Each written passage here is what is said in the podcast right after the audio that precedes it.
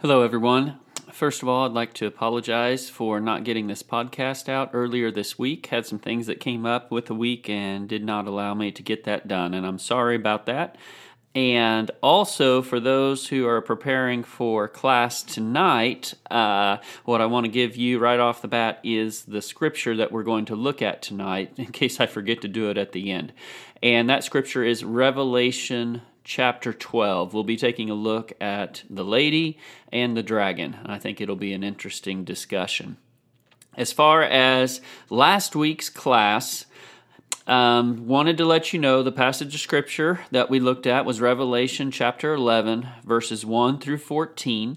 And as I mentioned last week, um, the perspective that we're going to view these two witnesses uh, that are mentioned in this part of this part of Revelation is we're going to view this from the perspective that they are the the church, um, the testifying, witnessing church of the end times and the last times. Um, what I mean by testifying and witnessing is testifying of Jesus Christ, that He is the Son of God and He is the Lord and Savior um, of the world. So, um, that being said, if you would like to take just a moment and pause this podcast and read through Revelation 11 1 through 14, that would be great.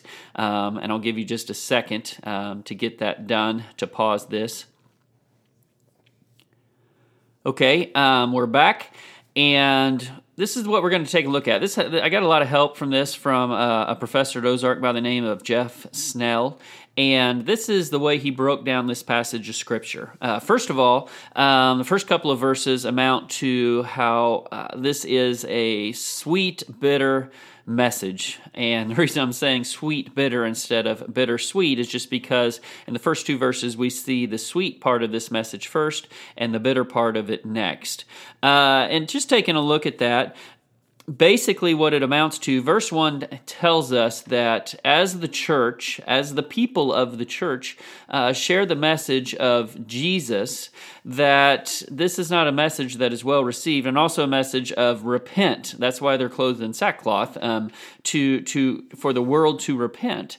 And that is not always a message that is well received but that they will have god's support um, in that message in his power. And there'll be a lot more about that in the next verses to come. Now, the bitter part of this message is that God's people will be out there and exposed giving this message. They're still in the world in a place that isn't their home, and that means that they will be vulnerable. But a paradox here in these two verses is they will be securely vulnerable. They're vulnerable to the world reaching out and harming them, but the world spiritually cannot touch them.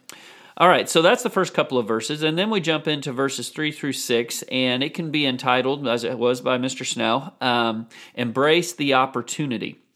What we have here is again the sackcloth is mentioned, meaning that the message that the, the witnesses will be sharing is a message of repentance for the world. This is huge purpose. It's it's this is what it amounts to. This is the message that many of the Old Testament prophets had, um, telling the people of Israel to repent and um, a message again that wasn't always well received. But the church in the end times will basically be fulfilling um, and succeeding the prophets of the Old Testament with the message of repentance. And uh, then you get into something a little bit kind of confusing. Uh, the author, um, the Apostle John, talks about the olive trees and the lampstands. We're going to go through this very quickly. This is a very symbolic, figurative um, two objects that he's setting up here. Uh, and they come from quite a bit through the Old Testament, specifically in Zechariah 4, though. We have uh, two people the high priest, whose name was Joshua and the king, who was really the Jewish king, the king uh, in charge was the uh, Persian king at the time, um, Darius. But who he put in charge of, of the Jews was um, a king by the name of Zerubbabel. Zerubbabel. And Zerubbabel and Joshua were given the job of basically going back to Jerusalem and rebuilding the temple. Um, and that job would expand into even more than that. Um, that would, the, the re- taking Jerusalem, this is what God predicted would happen, that there that that the, the remnant would go home and that they would bring Jerusalem back to glory. And he mentions the the the prophet Zechariah mentions that these two men, Joshua and Zerah and Zerubbabel, uh, that they are, or Zerubbabel, that they are basically the olive trees and the lampstands, meaning this they will receive their power from the Holy Spirit olive tree in the Old Testament, olive oil in the Old Testament. It's got Holy Spirit um, written all over it. Anyone who was anointed by a prophet for the Lord would then receive great power from the Holy Spirit. Happened again and again in the Old Testament. And the lampstands is is an example of the witnessing of of these two men and now this is being relayed forward to the church in the last times. As a matter of fact, uh, in Revelation chapter one and two, we see the church, the letters to the churches, and in every one of those churches there was a lampstand for their witness.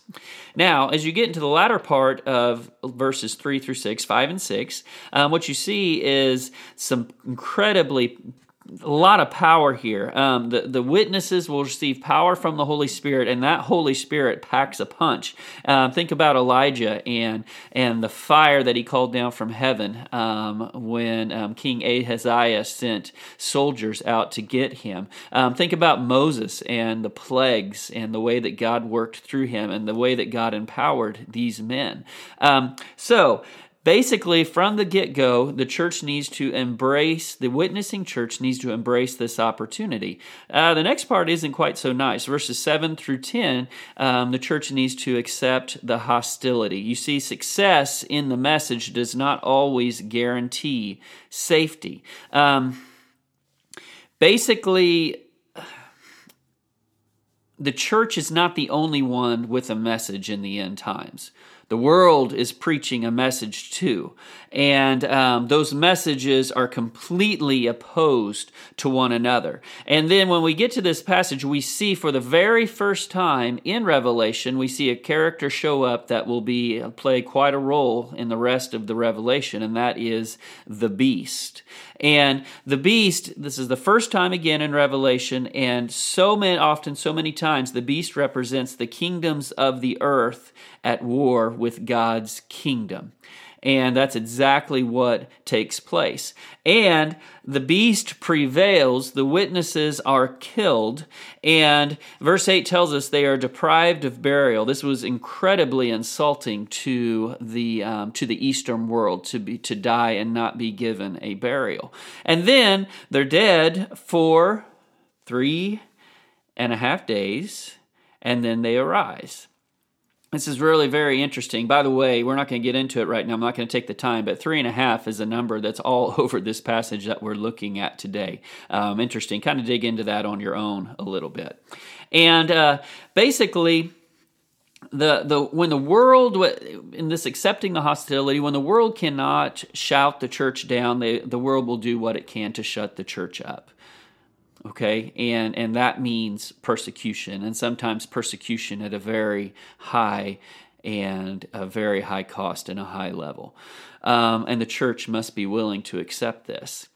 Now, but that's not the end. Amazingly and so wonderfully, we have embracing the opportunity, accepting the hostility, and then verses 11 through 14, anticipate the victory. Um, verses 11 14 is, is very much like uh, a passage from the Old Testament. It comes out of Ezekiel 37, and it's called, uh, it's kind of a famous passage um, from Ezekiel's prophecy, and it's, it's talking about the valley of, of dry bones. When Ezekiel was prophesying, uh, Judah had just been, the nation of Judah had just been recently taken captive um, by Babylon, and, and the majority of that nation was completely conquered and, and taken to actually actually picked up taken to Babylon. So you have people in Babylonian captivity, and this is very early in the captivity, and it was not looking very bright for the people of Judah, the Jews there in Babylon.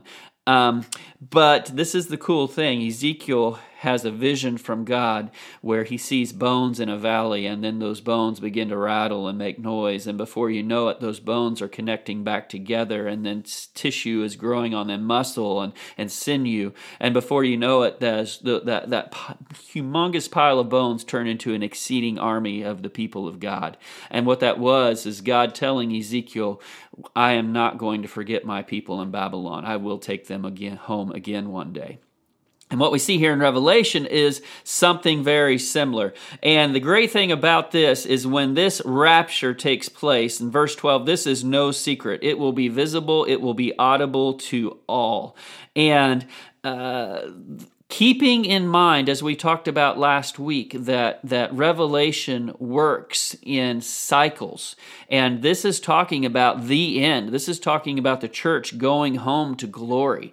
And um, and the church wit and, and not the church the world witnessing that. And the and the world uh, seemingly in verse 13 giving praise to God, but this is not a genuine praise, a repentant praise. This is a terrified praise. You see every everyone one day will bow before Jesus Christ, whether they want to or not. They will. Um, much like the praise of the Egyptians when their nation had been brought to their knees and they finally let Moses and the people of Israel go. Um, very similar um, imagery there.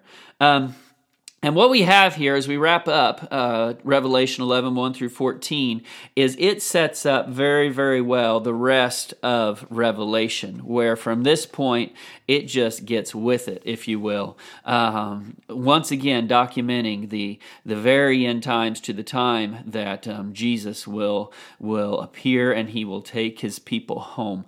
And I think the question we need to ask ourselves as we look to this passage of Scripture is, is in the end times, the church probably is not going to be that comfortable in the world. And the world is a pretty harmful place for the church when the church speaks with without fear the message that the world needs to hear of, of repentance and of the message of the risen Savior and the risen Lord. And the question I have to ask myself personally is this Am I am I just too comfortable in this world. This world is not my home.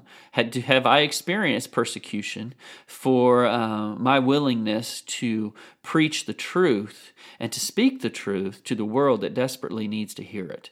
And that's a question I think all of us need to consider. Um, thank you very much for listening. Hope you can make it to class tonight. It'll be at 7 o'clock um, this evening. Tonight is September 25th. Um, last week's class was on September 18th. And again, uh, I didn't forget, believe it or not, we will be looking at Revelation 12, diving into um, what's going on with this, with this, the woman and the dragon. Hope to see you there. Thank you.